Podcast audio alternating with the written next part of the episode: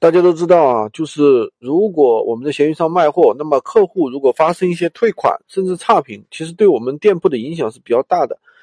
那么首先第一个，我们怎么样去降低客户的这样一个退款呢？那么首先当然我们要这个做好服务，对吧？那产品质量这些东西都不去说了。那么今天跟大家举一个案例，就是当客户真实的发生退款之后，我们怎么样去处理，去避免这个事情？那比如说昨天的话，我们这里就有一个学员举了一个例子啊，就是有一个客户退了一个款啊，什么都不说，直接点那个申请退款了。那这个时候怎么说呢？其实这个货物的话还没有发啊，还没有发。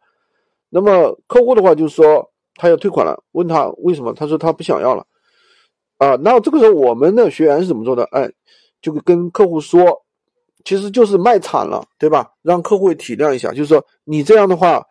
很影响我们的店铺。你看你这边的话，要不要确认收货一下？然后的话，我还把钱还给你，你看可不可以？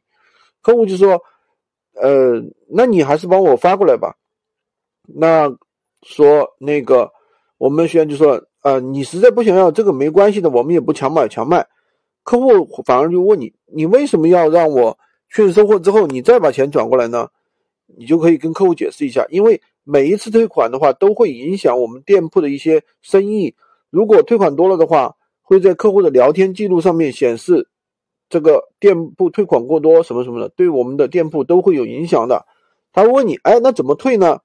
那这个东西的话，你就你就可以发一个那个截图，对吧？你以前跟客户怎么退款的一个截图，你就跟客户说，呃，做一个店铺啊，个人卖家做一个店铺确实不容易。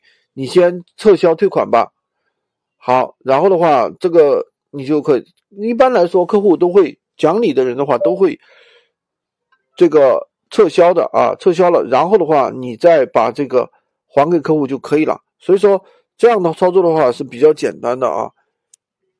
好的，今天就跟大家分享到这里。如果你想学习更多的闲鱼无会员干货，你可以加我的微三二零二三五五五三五。